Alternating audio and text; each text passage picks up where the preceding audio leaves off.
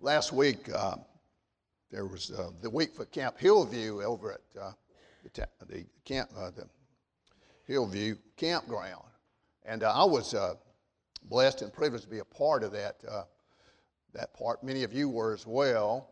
I was asked to teach the teens, the senior class, and I was given the the theme of the camp was was crazy.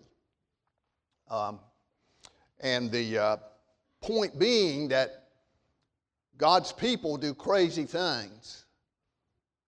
And uh, they used illustrations of Noah building an ark, though it never rained before, of David fighting a giant, though he was young in years and never dealt with that. He fought a giant over nine feet tall, killed him graveyard dead. David did. Crazy.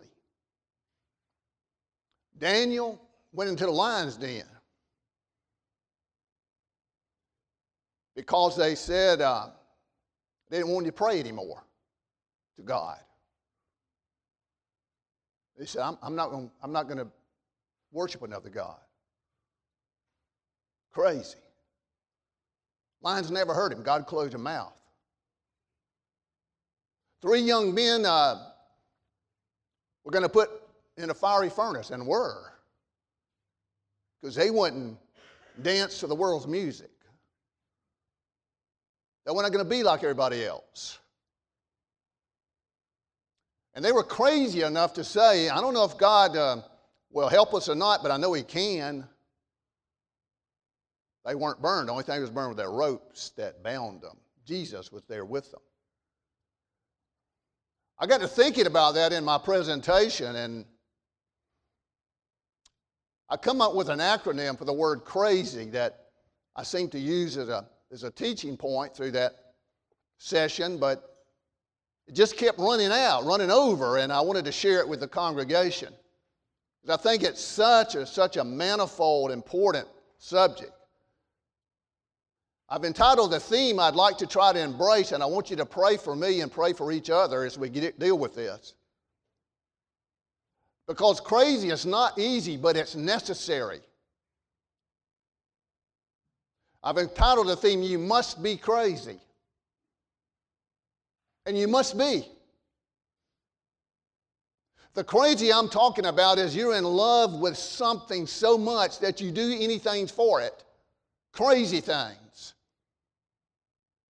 There was a man that Jesus told about in a parable that found a treasure in a field. He did something really crazy. He went home and sold everything he had and bought that field. Crazy. Amazing. I got to tell you something.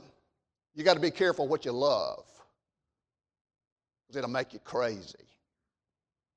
You know, we hear in the world section, you know, we hear about guys being girl crazy, girls being boy crazy, men being golf crazy or fishing crazy or hunting crazy or women shopping crazy or fashion crazy. See, what you, what you crave is what, you, what your affections are about. And really, greater than all is God's crazy love to us. How crazy is it that God would send a perfect Son, the only begotten Son, into human flesh to die on a cross for us. How crazy is it for us to come in the door of this church and multiply things you have been doing today to sit down and endeavor to worship a God that you've never seen physically? Crazy. I'm going to tell you, grace will make you crazy. And if we're not crazy for the God, we better know that we're going to be crazy in this world. So I, I pray that God would help us. The acronym I dealt with is five letters, of course, and the C stands for conviction. I'm going to talk about that today. The R is responsibility, as you see on your bulletin. The A is assurance, the Z is zeal, and the Y is yielded. And I believe we can see this in those uh, episodes in Scripture where people simply did things way out of the way and ordinary. People will laugh at you because you're a Christian. They will belittle you. The problem we have as believers is we've tried to mesh into the world so much because we don't want to be thought of as being different, but it can't be. If you're going to follow Jesus, how crazy is it that you deny yourself, take up your cross, and follow Him? But that's what God says do. How crazy is it that Jesus go along and he sees a man fishing and calls, said, Put down your nets and come and follow me. they did it. Or a man selling, doing taxes. Come and follow me. And they did. How crazy is it that God says, if you believe in me and trust me as your Savior, you are saved? You don't have to do nothing. It's amazing. Grace is so amazing. It's crazy. The Bible says that all Scripture is given by inspiration of God and is profitable for doctrine and proof and correction, instruction and righteousness, that the man of God may truly be truly furnished in all good works. That means all this Bible is wholly inspired. And so I want you to turn with me to Psalm Division 32. Because I want you to know this this psalm is written by an expert on conviction. His name is King David. And I trust that his name could also be replaced with me and you. And I want you to stand, please. I'm going to read five verses for Psalm Division 32 from this holy word of God. Please stand with me. Blessed is he whose transgression is forgiven, whose sin is covered. Blessed is the man unto whom the Lord imputeth not iniquity, and in whose spirit there is no guile. When I kept silence, my bones waxed old through my roaring all the day long. For day and night thy hand was heavy upon me. My moisture is turned into the drought of summer. Selah. Just think of that.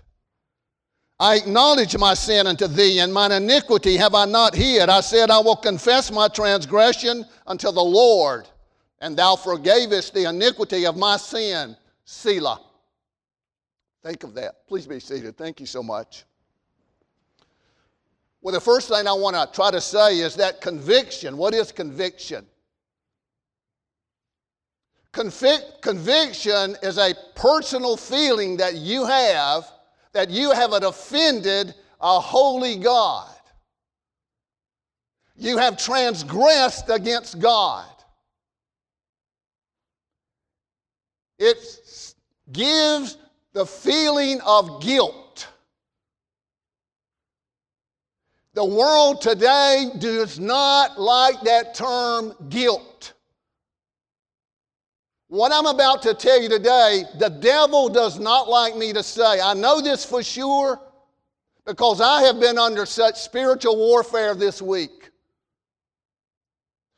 The devil has tried to impress upon me the situations of life, has brought up old lust of the flesh, have made me think of things, of imagine things. I'm going to tell you guys, the devil is real. And when you start talking about conviction, you start talking about something that the devil cannot stand. I hope today that the Holy Spirit will enable us to be convicted, to be guilty. Guilty is good. The psychological culture we're in today will say that what I'm about to say about sin is a hate speech.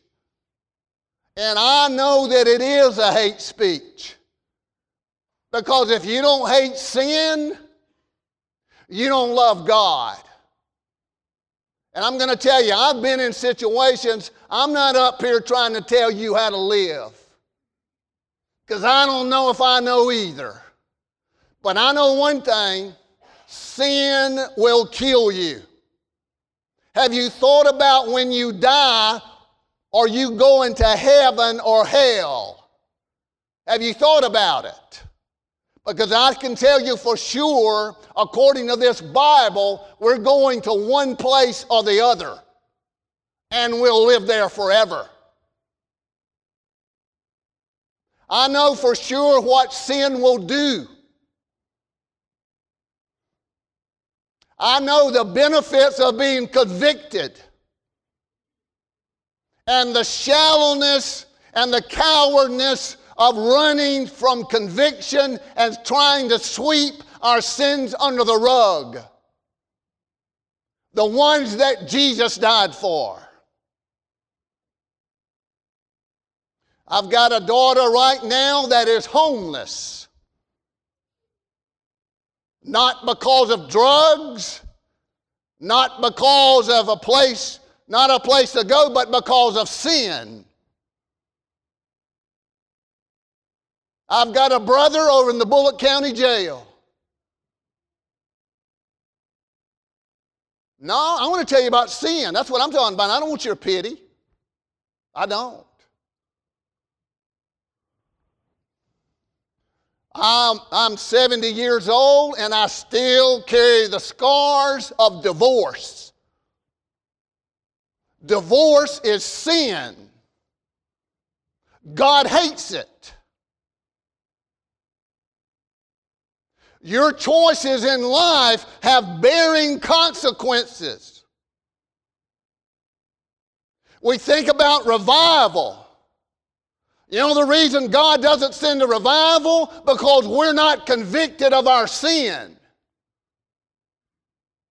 See, the world says it's not really sin.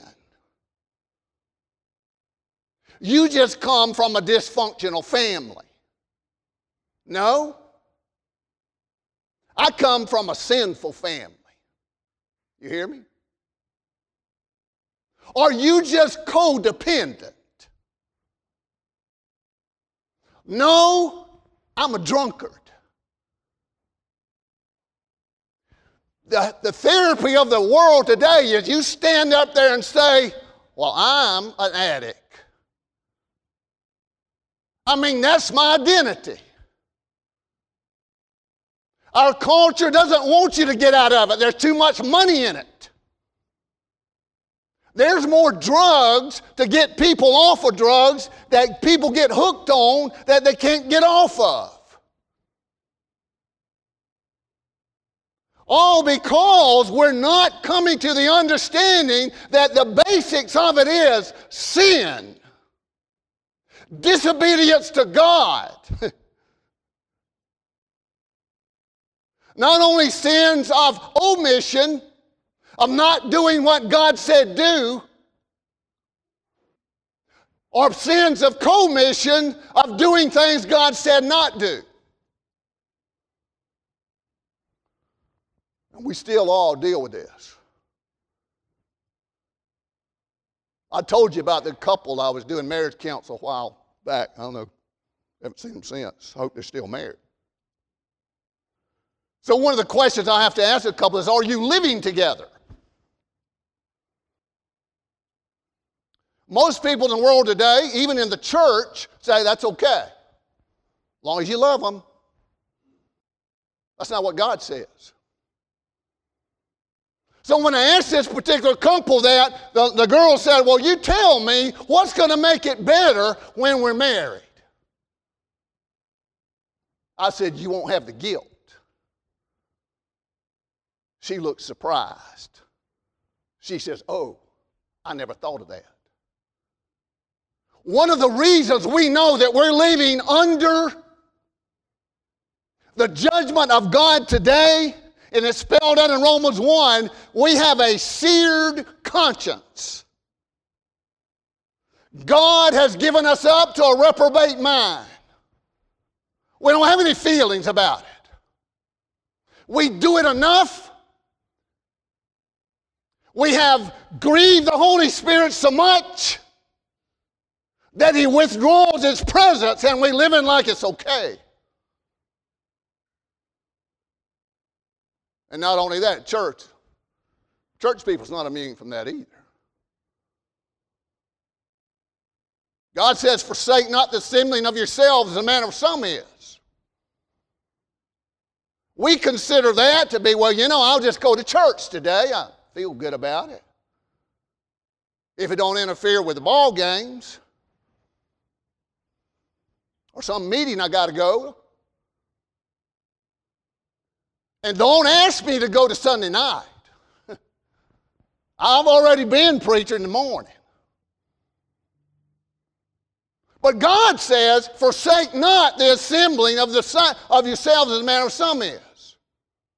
Now, what the church ought to do, if you don't want to come on Sunday night, you just need to get the church to say, let's don't have Sunday night services. Take a lot of sin out your life. I'm talking about when you can come. A lot of people can't. Those are the people who want to be here. Now, I'm not talking about working your way to heaven. you have none, I have none. What I'm dealing with or wanting to is getting to the conviction of how do we deal with the burden of sin. Because there's things going on in our life that we don't understand. God is not answering our prayers. Psalm 66 says, If I regard iniquity in my heart, he will not hear me. The providence of God has turned against you in your life. Everything is just breaking apart. And sin is not always the case. We see that from Job, but a lot of times it is. So here, I want to deal with conviction, and I want to start on the good side of it. First point I want to make is forgiveness is a blessing. See, I've heard of some, had some bumps in my life. My mama struggled with alcoholism. She died in a house fire. I grew up a lot of hell raising. I'm thankful for godly homes like I know you are. You parents, do not teach your children how to sin. A lot of parents now teaching their children how to sin, and they don't really understand what they're doing. Because here's the deal this is what's so important to parenting children will love what you love. You make sports your greatest love, you go crazy over that, they're going to do it too. Now, I'm not necessarily saying things I want to say today. But I'm not supposed to be a preacher that says what I want to say. Because I'm going to tell you, a preacher can't preach conviction unless he's experienced it. I have been in my backyard laying flat on my face. I have had some midnight moments. But here's the deal if you don't have guilt, you won't have conviction. If you don't have conviction, you won't have repentance. And if you don't have repentance, you won't have salvation. Forgiveness is a blessing. I held a little two year old son in my arms, felt the, his body grow cold. Hey, I'm, I'm, not, I'm not asking you to have pity again. I, I tell you what, I don't know how I could be any happier. I don't. It's crazy. I mean, you'd think somebody like me would be the most depressed man in the world.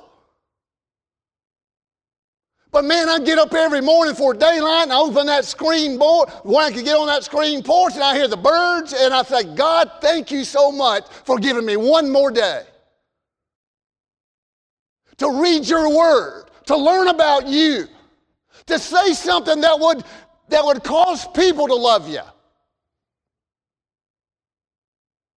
God has given me a wonderful, beautiful, virtuous, prudent wife and a wonderful family. and health enough to get up and, and walk and talk and go to the bathroom and, and do things and, and enjoy things. Even with arthritis. I think it's what David says. Notice what he says. First, I say forgiveness is a blessing. If you have forgiveness and you understand where it comes from and what it means to you, you can deal with the life. You might not get everything like you want it to work out, but I'm going to tell you if you realize what God has forgiven you of and, he, and what you deserve, and you can go on. David says, Blessed is he whose transgression is forgiven. That's happy. Whose sin is covered. And that's a great blessing. Forgiveness is a big deal. Don't you ever belittle forgiveness. Thank God every day for it. Thank God enough for it to forgive others. How many times? As many times as they need forgiving. Blessed is the man in verse 2 unto whom the Lord imputeth not iniquity, and whose spirit there is no guile. God takes every sin out of our life, past, present, past, and future, and He puts His righteousness in there. Crazy. You ask me why I preach, coming from such sin? you why. It's not because I got so much to know. I don't preach because I want to, I preach because I got to. I remember reading about John Newton who wrote Amazing Grace. I mean, that's another one. He knew about conviction, he knew about forgiveness. And when God forgave him, and he wrote Amazing Grace, he kept preaching the word. He was a preacher of the gospel. So long that he had to be held up in the pulpit, I read. And he said, Well, why do you preach like this for so long? He said, Because I'm a great sinner and I have a great Savior. So, how do you bear the burdens of life? People that have gone off that you love and things happen in your life that just don't work out. You do it because God has forgiven you. And with that comes a spirit that has no guile, no bitterness and you realize that God wounds you to make you well. God will hurt you, but He'll never harm you. See, I said this that you be careful what you love. But the whole big picture is this. When you look at how God loves us, He loves us with a unending love everlasting love, a loving kindness, drawing love. And because God loves us, He will not leave us in sin. You hear me? Because He's holy, He will cause us to be convicted, guilty. Also, we can be brought to the point that we can see His glory in salvation. So here's the deal as I see it. See, creation, God created everything, but that to me doesn't display His greatest power. Bible says He created ever nothing. You know how God's greatest power is displayed?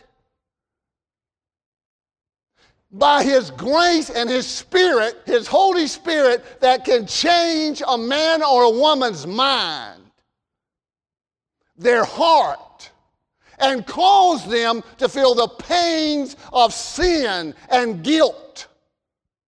And if you got there and you feel that, thank God.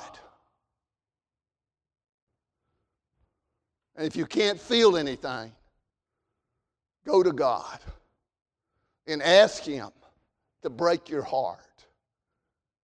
Ask Him to love you enough to make you guilty of your sin.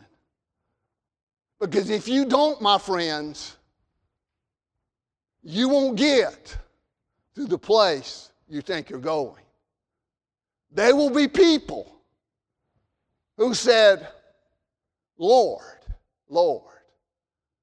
And he will say, I never knew you. I never knew you. They are people sitting in churches that have been baptized that are not saved. They're not. We need to look at our hearts and say, Oh God, how I've missed the opportunities. And yet, He redeems the time every day. Every moment, He does. Secondly, sin is a burden.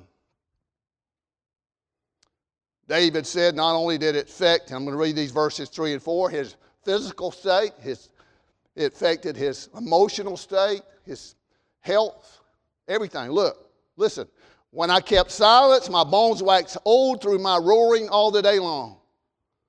For day and night thy hand was heavy upon me. My moisture is turned into the drought of summer. I asked Brother Todd how my brother was over there at the jail the other day. He's younger than me, 12 years. But Todd says, you know, he looks like he's 80. That's what sin will do.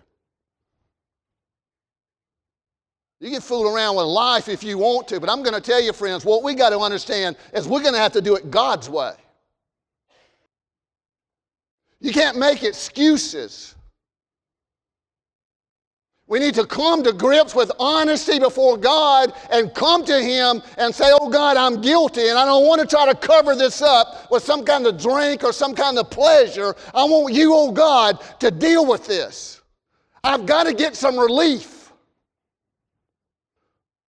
You know, when, when I was going through some midnight times in my life, if somebody had told me, I, I said, Well, tell you what, Randy, you just take off your shoes and go barefooted and, and run down here to Walmart's. And that would take care of it. I'd have done it. I mean, what the devil is saying, I'll tell you what you do. Now, all this guilt you got, don't beat up on yourself. This is a little drug you can take. Or here's some therapy you can do.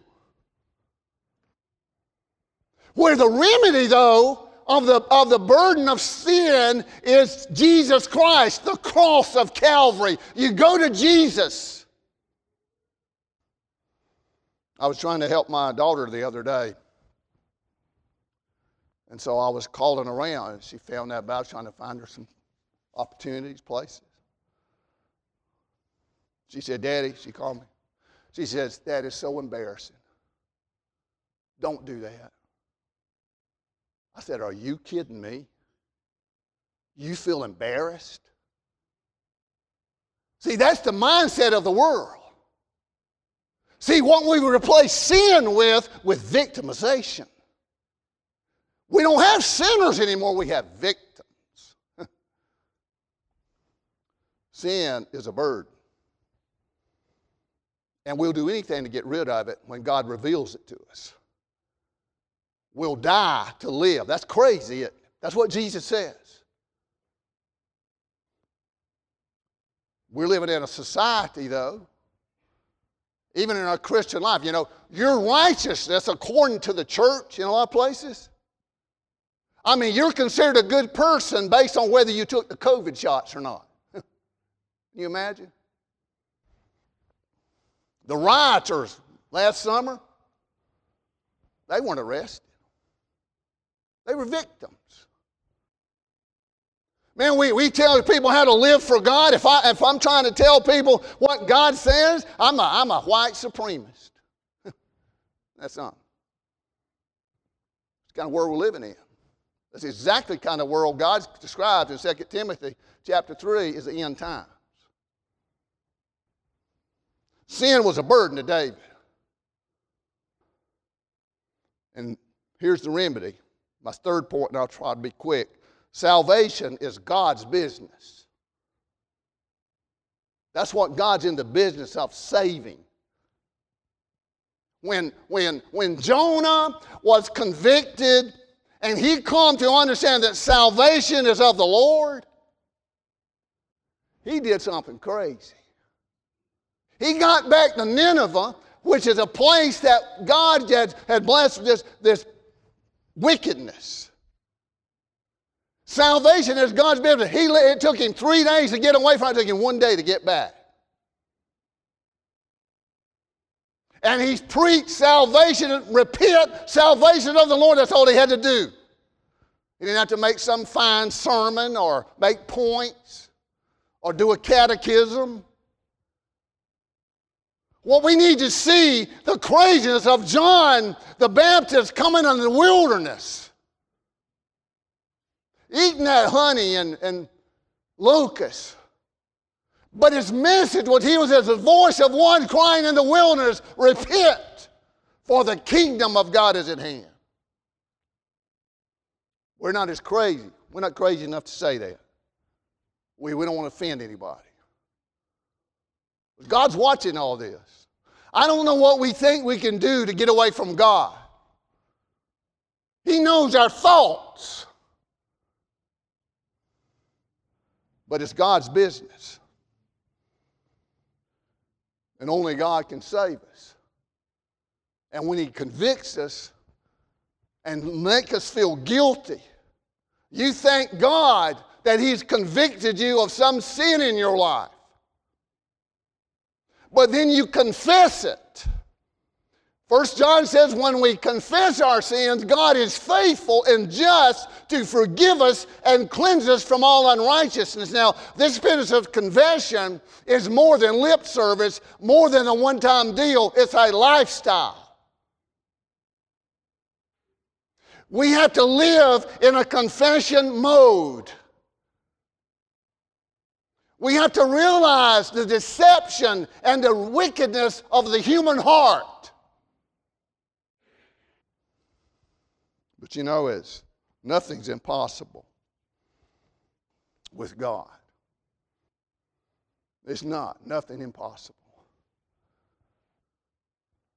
You know, I, I know with my children,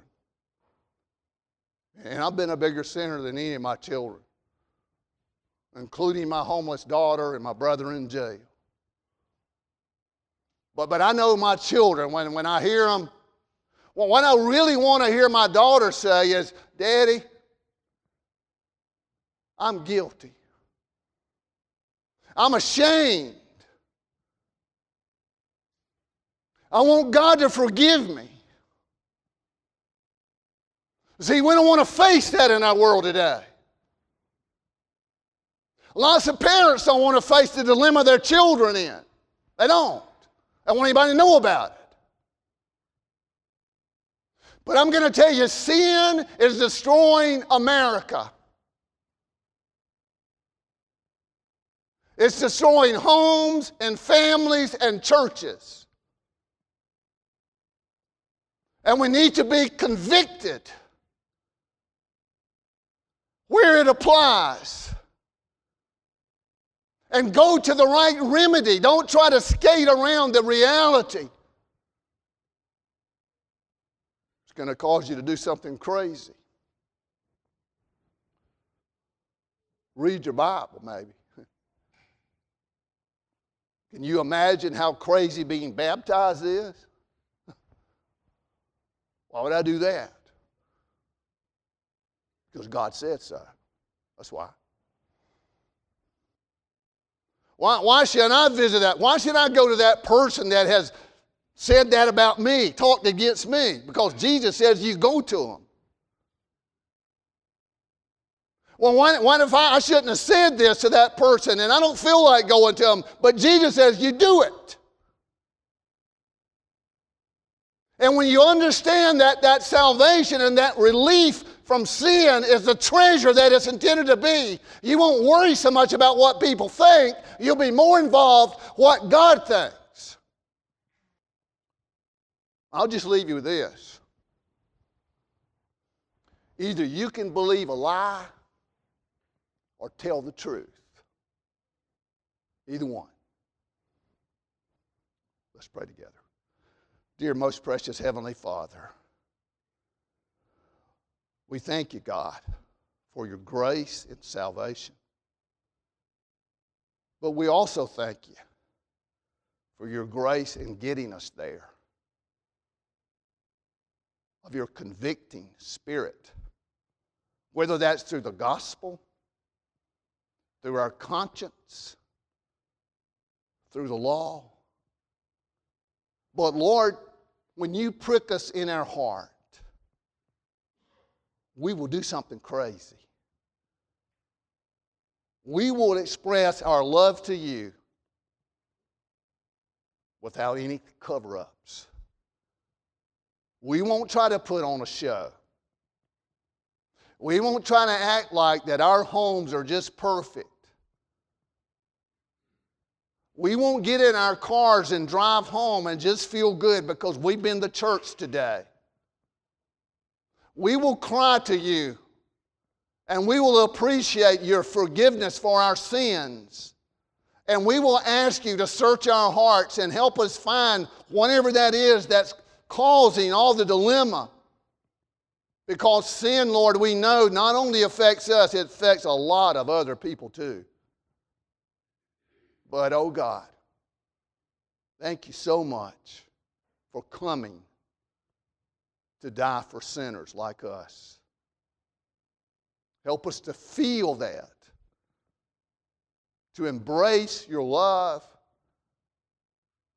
And then, like David, we can say, Lord, even when his son died, that through that adulterous relationship with Bathsheba, you said it would be so. He didn't go into depression. He knew he was forgiven because you told him he was. Seems like, Lord, that's the hardest thing for us to believe. We can believe anything, but you forgave us. But Lord, we know that nothing is too hard for you, not even forgiveness. And David was able to get up and eat and wash himself and believe in the resurrection and heaven when he said in 2 Samuel 12, He cannot come to me, but I will go to him. Bless, O Lord, we all come from you, and we're going to you. And all along the way, the sins and the commitments that we make, the convictions we feel, are shaping us and molding us to the holiness that you're not about to let up on. In Jesus' name I pray. Amen.